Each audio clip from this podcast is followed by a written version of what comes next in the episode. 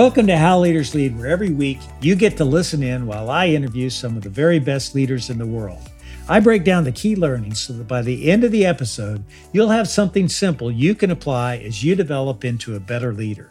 That's what this podcast is all about. My guest today is Kevin Warsh, a brilliant economist who served on the Federal Reserve Board during the 2008 financial crisis.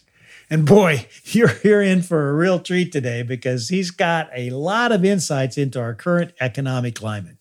These are trends every business leader needs to be aware of right now. But there's an even bigger insight for you here, too.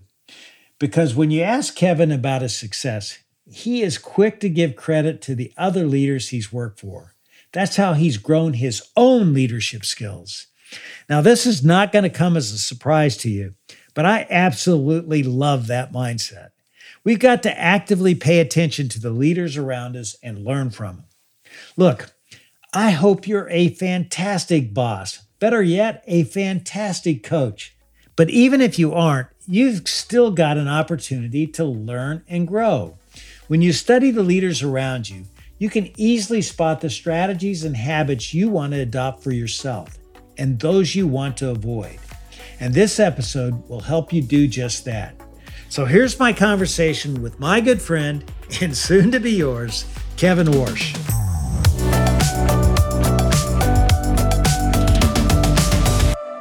Kevin, it's, it's great to have you on the show. Hey, David, thank you so much for including me. All I can say is you must be pretty deep on your depth chart to, to have me on this show. I've been a, a long time listener, you've been a dear friend. You know, I thought I was signing up for a show called How Soldiers Follow, and because uh, that's the only show I'm really qualified for. So we'll, we'll, see what you do with the with the next run in front of us. Uh, you're already showing your humility, uh, but here you are now, this Stanford fellow but I understand you had a guidance counselor in high school that didn't think Stanford was a good enough school for you to go to. Can you tell us that story? I grew up in a small town upstate New York. It was a fabulous place to grow up. I had a great, great parents, great brother and sister, great community. And I went to public school and I had a wonderful guidance counselor. Uh, to protect the innocent, I will not say his name. He was also, among other things, uh, one of the gym teachers at school, and he was fabulous. And this uh, gentleman in this public school, with I think we had 600 people in my graduating class, he was responsible for filling out the forms that one had to fill out for the New York State Regents, the Department of Education statewide, about what his advice was going to be for the students graduating from public school. And uh, having been, I'd say, a, a reasonable participant in gym class, I knew him reasonably well, I thought and he asked me whether I was planning to go to two year college, four year college, or join the workforce. I think in my high school, about a third of the kids did each of those, and it was a great group of fellow students.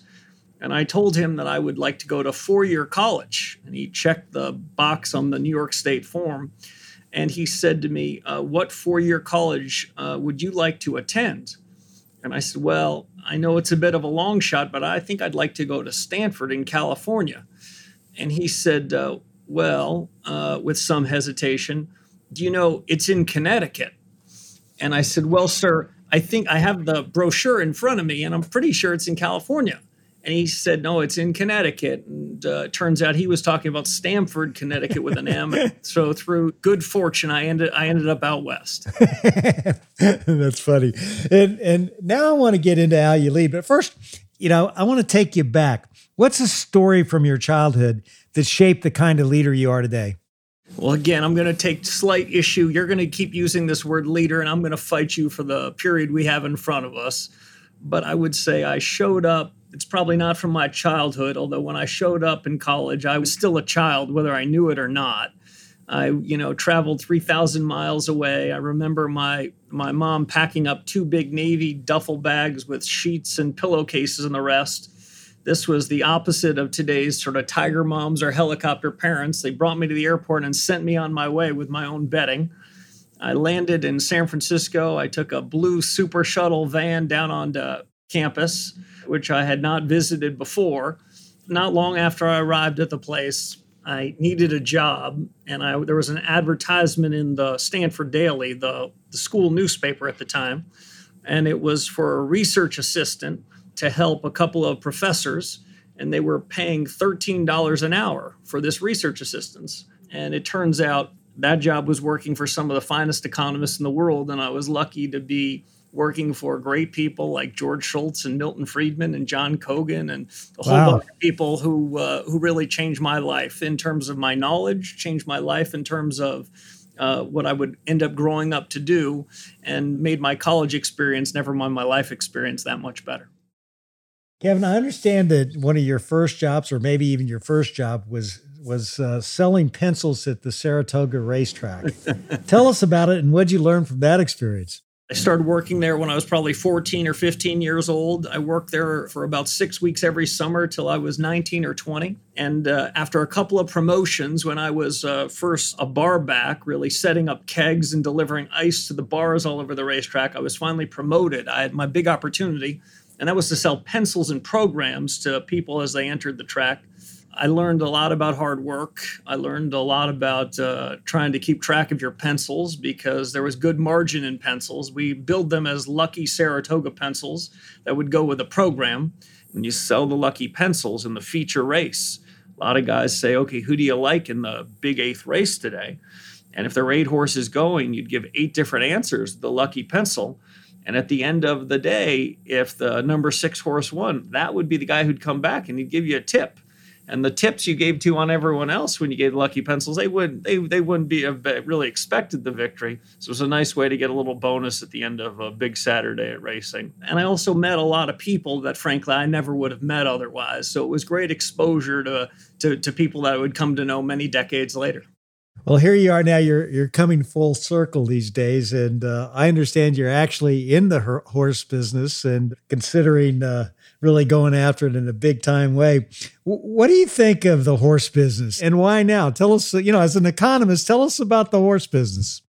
Any good economist would never be in the horse business. Uh, the words horse business as if it's a business that has some potential for a positive return, David. Um, that is not the horse business. I think of it more as a hobby. It's uh, it's a great opportunity to be with dear friends uh, uh, around animals we love and great camaraderie. Um, my experience in the horse business, I think, is indicative of most. An incredible amount of fun, but catastrophic losses every year. So you show up in the horse business with the money that you're prepared to lose but on the other side of things, um, as, as you well know, the friendships that you make in that business are incredible. You know, just to tie this question back to an earlier story, among the people who I first met when I was selling pencils was a guy by the name of Dinny Phipps, who you knew. He passed yeah. some years ago. You and I are friends with his incredible wife and his family. I met Dinny because he would buy his Lucky program and Lucky pencil from me as he entered the clubhouse and back in the day, Dinny Phipps was the great name. He was the, the, the king of Saratoga. He was royalty. And he was always very nice to me and frankly left me a pretty good tip each day. And so many years later, when I was just out of government, he called me up one day and he surprised me by asking me if I would speak at the Jockey Club dinner. He was the chairman of the Jockey Club, David. And I remember hesitating, but I couldn't turn this kind invitation down. So I accepted and I went up to the Jockey Club dinner wearing a black tie and trying to give a, a, fair presentation. He said, Speak about anything you'd like. So I tried to opine just a bit on the economy and what was going on.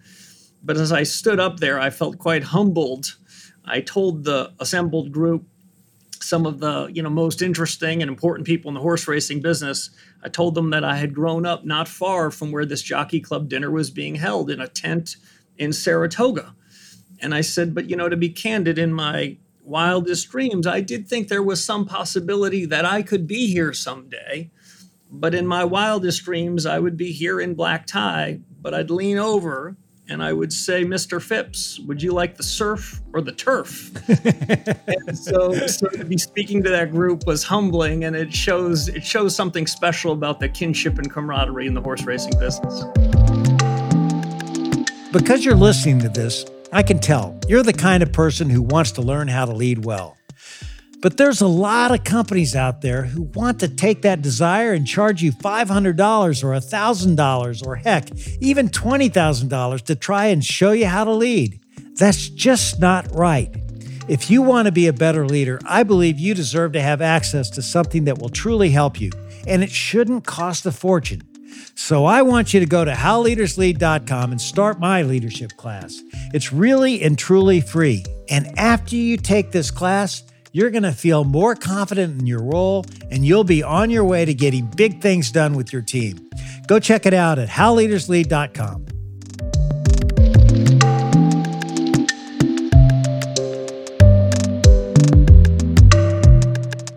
Now, I want to talk about how you came up in your career because you had some huge jobs at, at, at, very young ages. And after graduating from Harvard Law School, you go to Morgan Stanley and you quickly climb the ranks, eventually running M&A there. What's a key leadership lesson you gleaned from those years? You know, during my career, there's nothing but borrowed valor from bosses that I had up and down the ranks. You know, I, I I've been most lucky, mostly serendipity to be exposed to great leaders.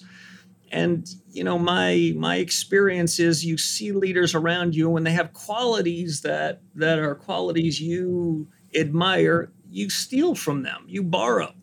You know, this is all an apprenticeship business that that we're leading, whether it be in banking or in government or anything else and see when you see qualities you try to imitate them make them your own try to follow good behaviors. And when you see qualities you don't like because they don't treat you well when you're their associate or you see how they treat others you know there might be a little bit of that in you too where you're rushing around and not treating people like you should. You you see it and you don't like it. So i would say from my from my early career in investment banking and mergers where i had some incredibly talented bosses and I had some bosses that were more difficult. You know, I started to pick up skills that I thought were successful and that I wanted to incorporate and reject others. You know, I, I worked in in mergers for about five and a half years at Morgan Stanley. I loved every bit of it. And I learned a lot about financial markets during that time. In some ways, the career is one where I was exposed to markets both in good times and in bad and uh, learned a lot. Uh, I was rarely in either financial markets or in the government uh, or back now in the private sector where we don't seem to be in some form of boom or bust. And those are incredible learning experiences. The learning experiences in more placid times are probably ones where you pick up a little less. But I learned a lot, especially about financial markets during, during my time at Morgan Stanley. When you were running the mergers and acquisitions group, you're young. You had to have a lot of people who were older than you working for you. Okay, what advice can you give to people who who have older people working for you? You know, I remember that was really challenging for me early on. Uh, you know, how'd you deal with it? Well, I'd say at, at Morgan Stanley back then, you know, I had plenty of bosses in banking and across the securities firm and in mergers who were older but I would say the firm then was quite meritocratic. You know, we might be in an era now where we use words like merit and meritocracy, and people roll their eyes at that. But at least in those days, merit really carried the day. And so long as you show up in your job in government or in the private sector with skills, with knowledge, with insight, and also huge amounts of humility, you know, age and rank seem to matter a lot less. In almost every place where I've been, you know, title was the least important thing. Ability to contribute to the team, to execute were much more appropriate. You know, in some sense, I'm not that old of a guy today, but it strikes me meritocracy is underrated in its relative importance. And so long as you're in a position where you can demonstrate uh, the right mix of assets and liabilities, skills and areas of progress, you know, age, age, rank, and serial number matter a bit less. Uh, I agree. And you then you, you go from Morgan Stanley and you go on to work as a special assistant to the president for economic policy. What was the most challenging part for you uh, as you made that transition from working in a public company and going to the government? Well, a lot of people find that transition difficult. I probably expected to find it difficult. I didn't find it so difficult. You know, in the high pressure uh, stakes and the deadlines of the White House, of the West Wing of the White House, it felt very meritocratic to me. I started out with a scarcity of responsibilities, a pretty small remit. And over time, as you work harder and execute and do your job and work well, sort of up and down the chain, it didn't feel so different to me than the private sector. It was intense, uh, demanded, you know, discipline, loyalty, analytic rigor, and you know, I found it to be a great experience. And the transition was uh, a lot less than I had feared. Wow, you know, and then Kevin, at age 35, you became the youngest person to ever serve on the Federal Reserve Board. Tell me a story about the confirmation process. The confirmation hearings went quickly, but the senior Democrat on the Senate Banking Committee was a lovely man who passed away, a, a Democrat named Paul Sarbanes, a Democrat from Maryland. And I went to do a courtesy interview with him and any members of the Senate who'd be interested in taking that interview. And the meeting went well, but he said to me, You're young, and I see your background here isn't what I've come to grow accustomed to going to the Federal Reserve. I'm going to call Paul Volcker's office and I want to hear what Paul has to say about you before I decide whether I'll be voting for your confirmation. And so I said, Well, that sounds great. His office worked with the White House office and set up a meeting with me to come up to New York and see Paul Volcker. Now, I should admit to you what I wouldn't have admitted when I was 35. I was so excited by the meeting. This is like getting to meet one of my heroes. For most of your listeners, this is like, you know, getting to meet Tom Brady or Steph Curry or Peyton Manning. I w- wanted to bring my autograph book, but that probably would have made me seem even younger than I than I had intended. So I went to see Chairman Volcker, and he greeted me. And he was a serious and stern fellow. Also passed away a few years ago, but he was he was strong up to the end. And I introduced myself, and he said, uh, "Paul Sarbanes says that I should meet you and pass along a recommendation." I said, Well, it's an honor to meet you, Mr. Chairman. Uh, ask your questions. He said, Why don't you start with questions for me? So actually, I have quite a few. And I was asking him these arcane questions about money printing and bank reserves and the Federal Reserve's balance sheet. And he answered a couple of them. And he said, Kevin, there's something I need to tell you. This job you're signing up for really is quite simple. It really only requires two things and so I probably took out my pen and my book and I was going to write down these two great insights from a great Fed chairman who dealt with the great inflation of the 1970s. And he said, the first thing is you have to get interest rates about right. And he put the emphasis on about because he said, we don't really ever know exactly where interest rates should be. They should just be in the right neighborhood. And so I wrote that down. And he said, the second thing is probably more important than the first when you're a governor at the Federal Reserve, probably the most important thing is to make sure you look like you know what you're doing. and so, what I think he meant by that is the conduct of policy is about doing the right thing on interest rates, but there's a certain theater to it. There's a certain displaying of conviction to it. Monetary policy, what the Fed does, people react to it does the person look like they know what they're doing? Does the person look like they have conviction about what the future is? Are they conveying a seriousness, a purpose to beat inflation down? And so that always stood with me. And in the 08 financial crisis, you know, I reminded our colleagues in the in Ben's kitchen cabinet, we have to do the right thing as best we can. We also have to convey a sense of confidence that we can get through this and it was a story that stuck with me. And as I think about the conduct of policy in the 10 or 11 years since I've left, I think both those factors are, are as relevant today as they were when Paul gave them to me in 2006. And you helped lead our country alongside Bernanke uh, out of the Great Recession in 2008. What did you find the most challenging, and what were you the most proud of during that period? What I'm most proud of is being part of an incredible team. What I thought was most most remarkable and probably unheralded at the time about Ben Bernanke is it would have been easy for him, an academic by background, not someone who was deep in markets or frankly that well known, to have surrounded himself in his own kitchen cabinet with peers, with other academics that had backgrounds just like his, um, people who would almost inevitably agree with his important judgments during the crisis. But what he did is he chose a team of rivals, not in any historical sense, but you know, there was a set of concentric circles of people he would consult on big matters. I was proud and lucky enough to be, I think, in the in the smallest circle. And so in that circle was a career Federal Reserve veteran, a guy named Don Cohn, who became vice chairman. At that time, he'd probably already been at the Fed for 35 years, and he knew the plumbing of the institution. He knew the backgrounds of everyone we would turn to, and he was the institutional memory. He turned to Tim Geithner, whose background really was at the Treasury Department first, um, had worked under Bob Rubin and Larry Summers, had risen obviously in some later years to be Treasury Secretary and New York Fed President. But Ben leaned on him because his experience was different than Ben's, different than Don's. And I suspect he leaned on me because I knew something about financial markets.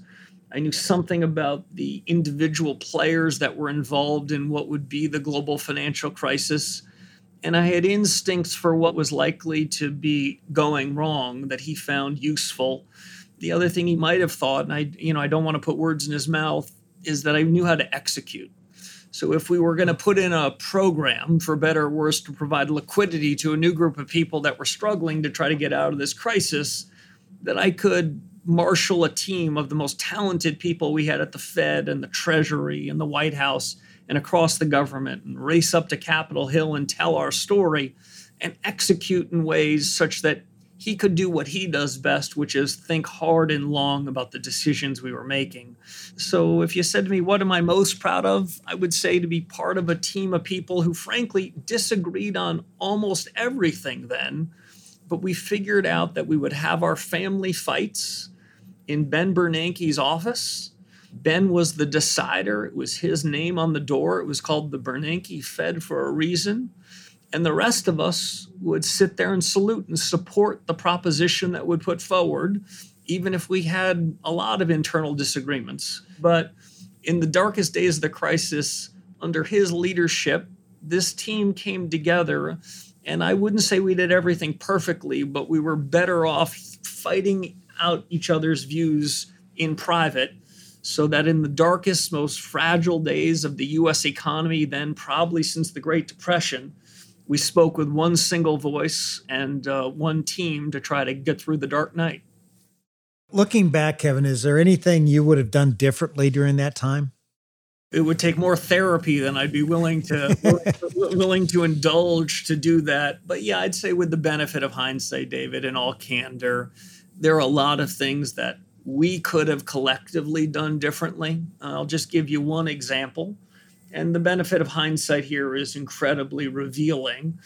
But, you know, in the 2008 financial crisis, there were signs of illiquidity, signs of market dysfunction, even in the end of 2007. By the time we got to the spring of 2008, Bear Stearns, a relatively small investment bank, was in harm's way, was apparently insolvent.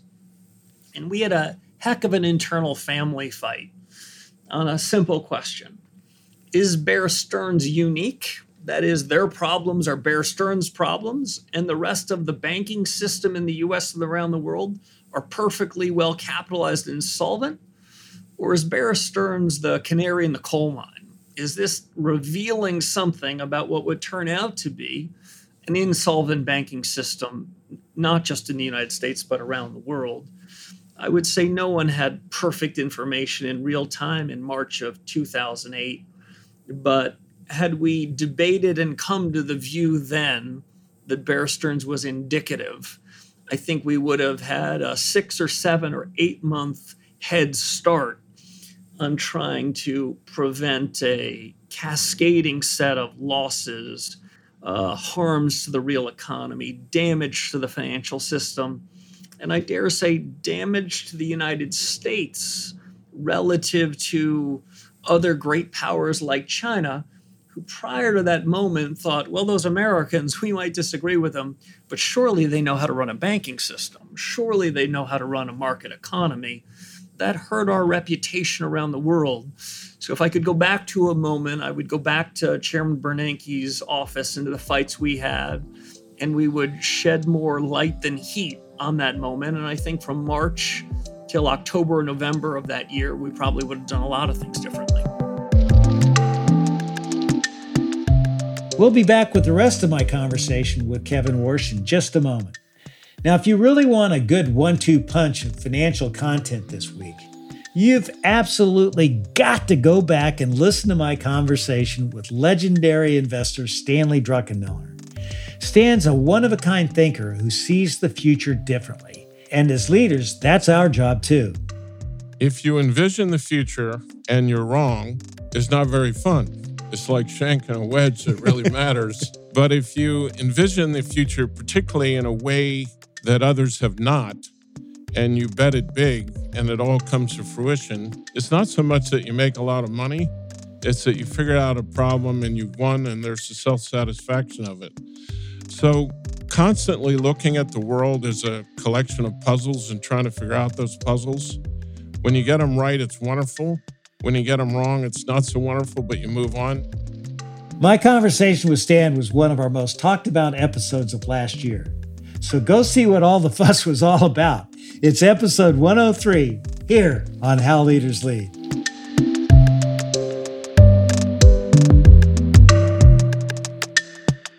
You use your instincts, you do all this hard work, you get a, a basic policy that's, you know, set in your mind.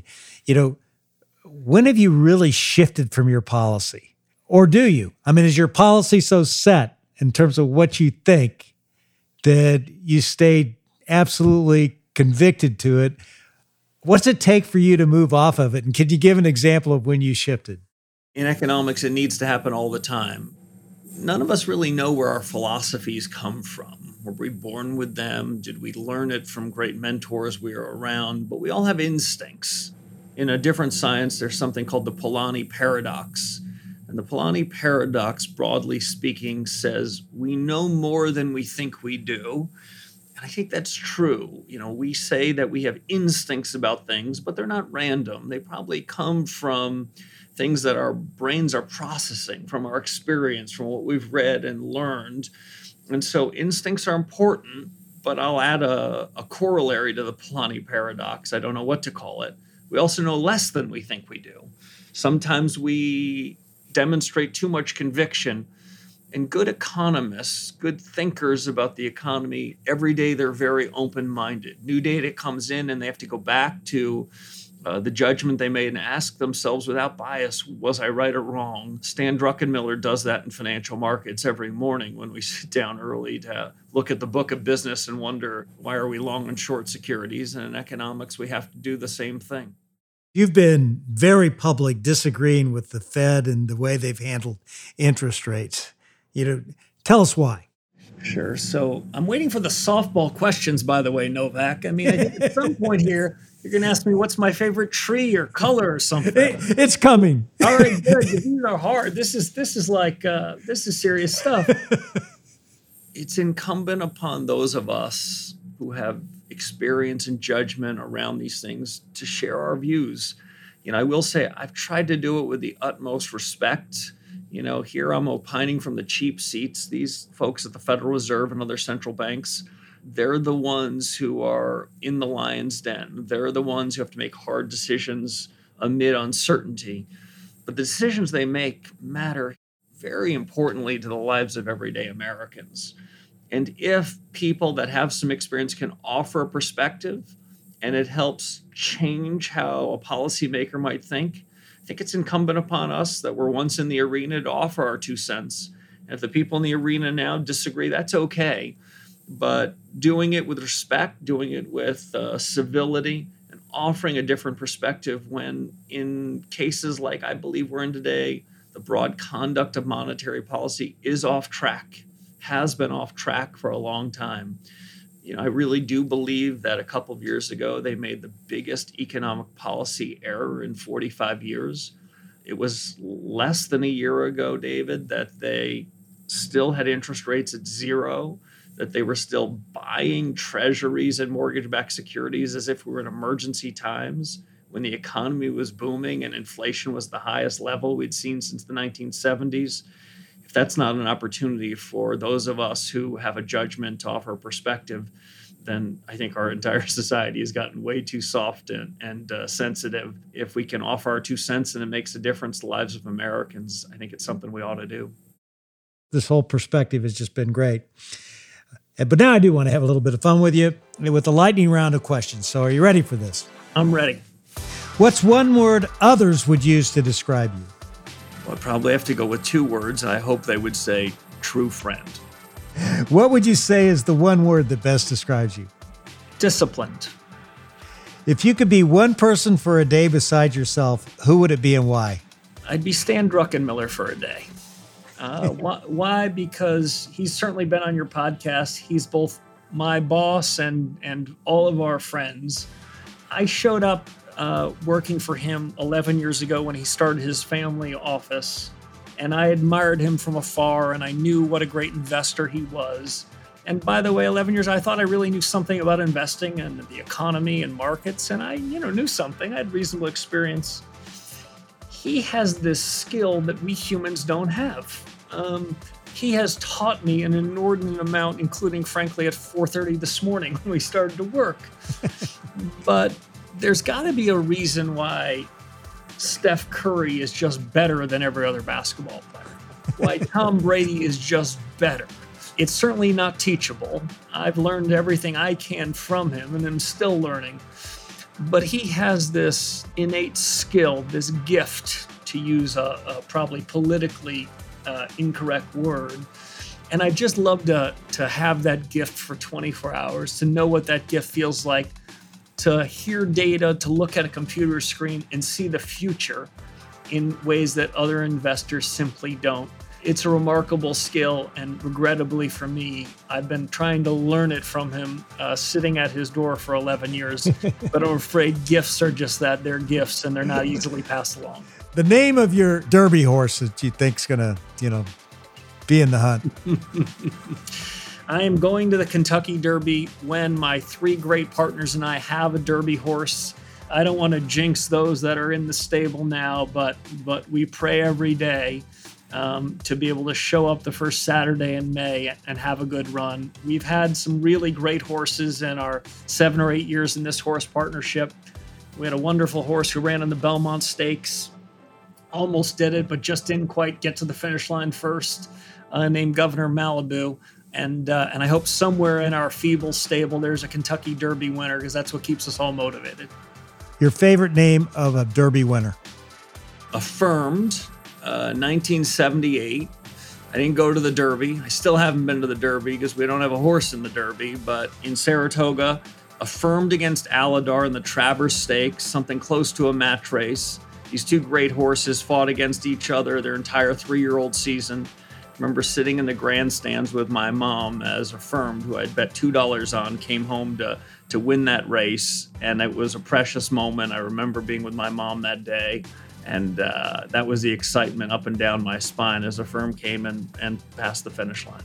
Your biggest pet peeve? I'm a grudge holder.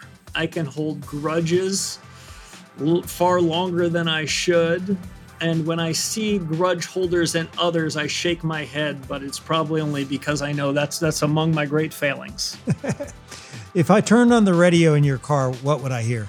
You know, I'm embarrassed to say you'd probably hear Sirius satellite radio and you hear the top hits. Now, the typical audience for the top hits, I'm afraid, is some is some 17 year old, but I have to admit it's a Sirius Channel 2 top hits. What's something about you few people would know? I think what they probably wouldn't know is that at core I'm an introvert. My perfect weekend has me sitting at home, uh, lying on one chair, my wife on another, our puppy in between us, and I have a stack of papers that I'm trying to read and I could spend the entire weekend reading and thinking and uh, not being in the company of others. So at core, I'm really an introvert, and I can I can fake it, but I suppose to the uninitiated, they they, they would think I was extroverted when the truth is this is this, this is all theater. All right, I got a few more questions, and I'll let you go.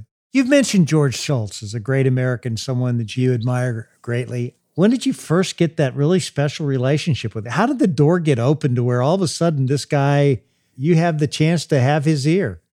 To go full circle, when I was looking for a little paid work on the side of my schooling, a couple of Stanford professors were looking for a research assistant to do a, a project.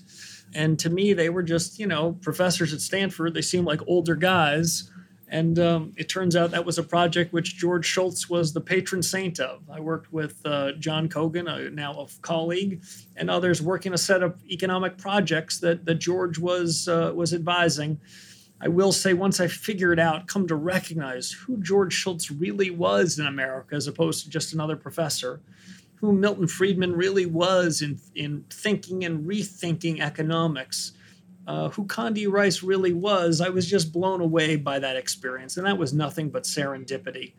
And so, in some sense, to be honest, my admiration for them and what they did grew over time as I came to understand all that they had accomplished, both inside government, then going to the private sector. And as George said to me, as, as I was sort of going back and forth or contemplating going back and forth to government, George said, um, when you leave government, you need to leave and learn something. So if you ever get that phone call to come back, when you go back, you're better. You're materially better, more experienced, more knowledgeable than the day you left.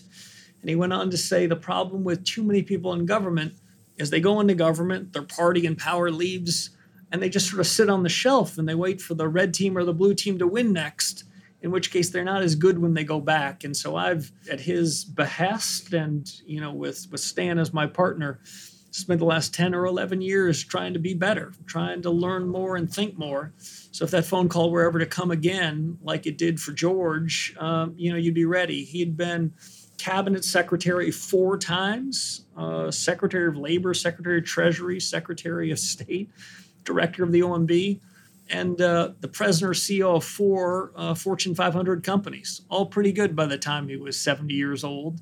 So he became really a, the ultimate role model for what he did, but also how he conducted himself. A total gentleman. I could quote him all day, but you know he's been gone a couple of years. And for those of us in the Hoover family, those of us I would say in the conservative family, you know his passing at the age of 100, it's a reminder to us that this country's done a lot for us, and if and when we have the opportunity to give back, we better well do so. You're one of the very few people that I know that actually interviewed for a job with the President of the United States. Can you share a little bit of that story, a little backdrop of that, or a little uh, inside scoop on that uh, interview? So I can share a little, but only a little. Um, so I interviewed uh, with President Trump to be chairman of the Federal Reserve, as good fortune would have it president was about a year, year and a half into his job. Uh, Janet Yellen's tenure was ending. It began with what I was told at the time were 16 of us interviewing for the job. According to published reports, as they say, it came down to Jay Powell and me. So I say that in, in the interest of full disclosure. My criticism of Powell economic policy could be nothing but sour grapes. Your listeners should take that for what it is. Jay interviewed with the president on a Wednesday. This is after a series of interviews with his with his advisors in the months that preceded. I interviewed with the president on Thursday. I had been led to believe that Secretary Mnuchin, the Treasury Secretary, for reasons that are that, that I'm sure are perfectly fair, strongly favored uh, Jay Powell for the job. I knew that I was not well positioned because he was driving the process, Secretary, uh, the Secretary of the Treasury. I wake up that morning in Washington. I go for a run on the Potomac River. It's sort of think of uh, like a Jack Ryan scene. The monuments are passing me on the right. It's a beautiful spring day. And I go for a run and I think to myself, life comes down to a few important moments, and this is one of them. I go back to my closet at my old place in Washington. I put on not my best suit, but you know, an okay suit. And I go to interview with the President of the United States in the Oval Office. I hadn't been there since I'd been a junior staffer, you know, what was that, a, a decade prior? And the Oval Office the Oval Office, no matter how many times you've been there. And I'd certainly never been there interviewing to be chairman of the Fed. As I'm walking in, I think to myself, you know, what's he going to ask me about interest rates and how I would think about the growing rivalry with China, the state of our fiscal policy, social security, perhaps, you know, subjects that I had spent a lifetime thinking about. I crossed the step getting into the Oval Office. The president comes from behind the USS Resolute desk, the most important piece of American furniture, famous for President Kennedy and young JFK looking behind it and the president comes up to me very closely and he shakes my hand and brings me close to him. He puts his hand on my shoulder and he looks at me and is as close to me as, to be candid, any 72 year old man had ever been to me. and he looks at me and he says, You're a very good looking man. And I didn't know quite how to respond to that, David. That wasn't the question I was expecting. Um, I don't know. I understand that's not the first time he had used that that appreciation. I came to understand that that the appropriate answer was no, no, no, sir. You're a very good looking. but I did not give that answer. As George Shultz would say, it is not my place to divulge an Oval Office conversation. Certainly at this at this moment. But I will say the president knew what he was doing, and he buttered me up with all kinds of stuff like that but he must have interviewed thousands of people in his life. It was a tough interview. He knew exactly what he was looking for.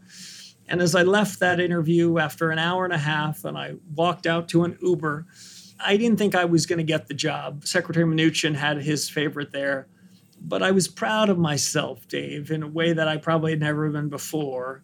You know, um, I didn't let my ambitions get ahead of my principles. I knew what to say. And I decided to call it straight, give my best view, and win or lose the job on, on its merits. And uh, and the president made his decision. I respect the decision. And as we sit here today, I'm rooting for Jay Powell and I'm rooting for the Powell Fed.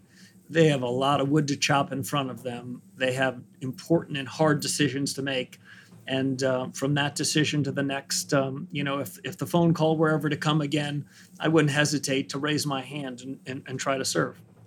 You know one thing i have to ask you our listeners will probably kill me is you know compare 2008 to what we experienced the past couple of years and what do you see a, a, ahead for our country you know in the next few years you know the state of our us economy?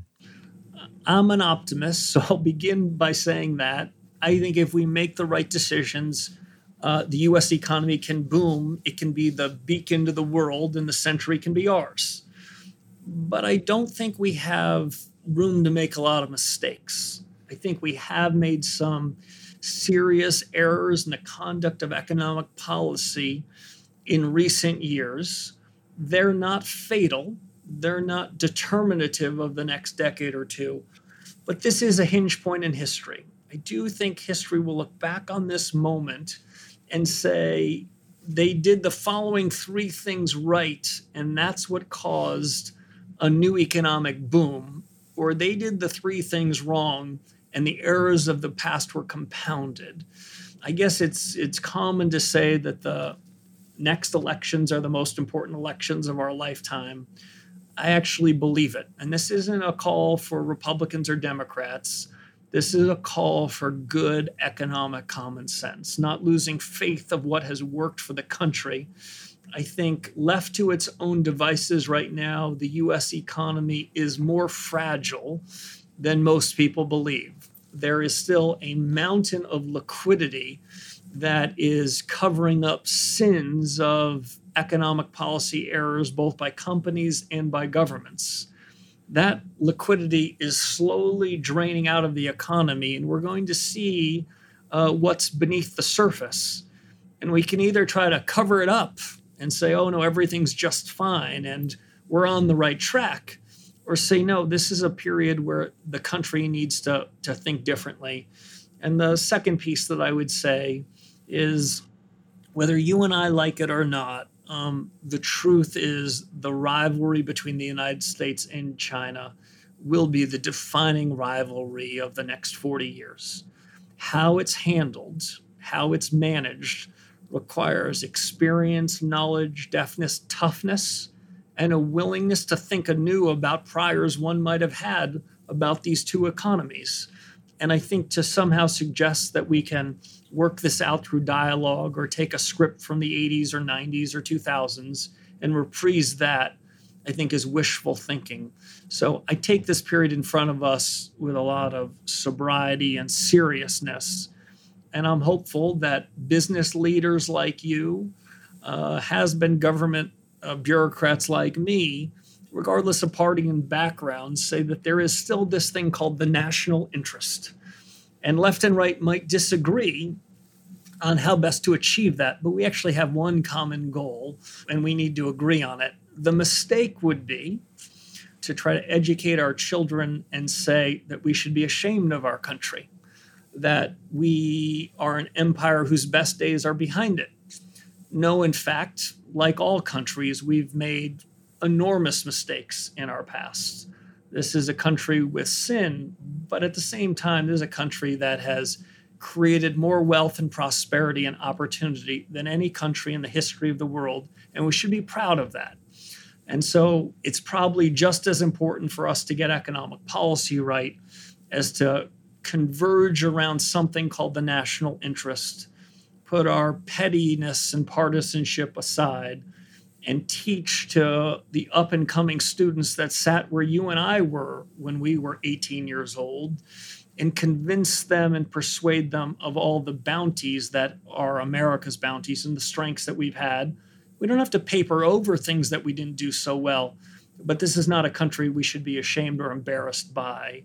And if we do those things right, some in the world will admire us and follow us Others might be scared by us or intimidated, but we need to lead because I still have this old fashioned parochial idea, Dave, that if the United States isn't leading the economy, isn't leading the world, the world will be a more dangerous place and America and Americans will be less well off.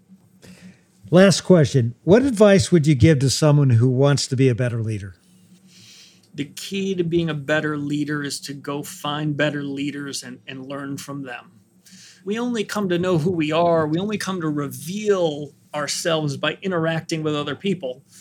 And because I'm really an introvert, that's you know from the time I was in in elementary school, I always sort of had to force myself out there a little bit. And through those interactions, I think you pick up skills, soft skills and hard skills, knowledge and intangibles you know, I guess there are people that are probably born great leaders, but for most of us, we end up being around really good leaders and really bad leaders.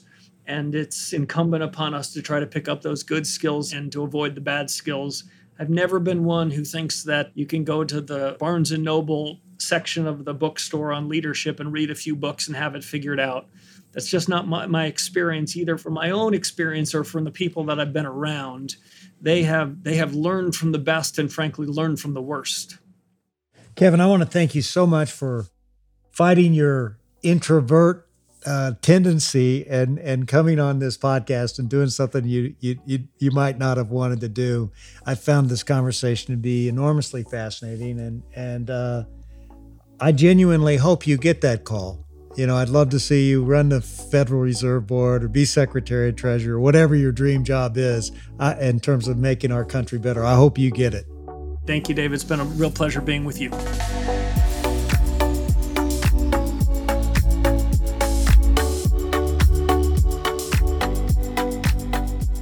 Well, no doubt about it. Kevin is an incredible economist and thinker.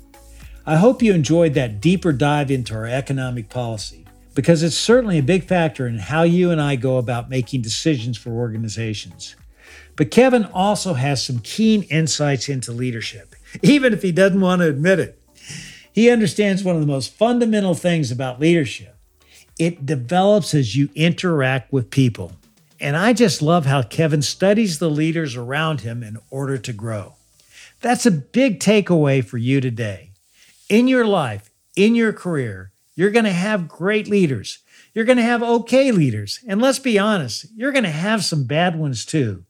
It's important to pay attention to all the leaders in your life. It's how you uncover great strategies that strengthen your own style, and it's how you pinpoint those red flag behaviors you simply want to avoid. That's what I want you to do this week. Think about a great leader you work with. What's one strategy or habit that they use that you can incorporate in your own leadership style? Here's a little secret for you. Developing this mindset is a huge shortcut for your own leadership growth. And by the way, it's what you're doing every week when you're listening to this podcast. Just make sure you're also taking notes on all the leaders in your own life, both good and bad. So, do you want to know how leaders lead? What we learned today is that great leaders study the leaders around them. Thanks again for tuning in to another episode of How Leaders Lead, where every Thursday you get to listen in while I interview some of the very best leaders in the world. I make it a point to give you something simple on each episode that you can apply to your business so that you will become the best leader you can be.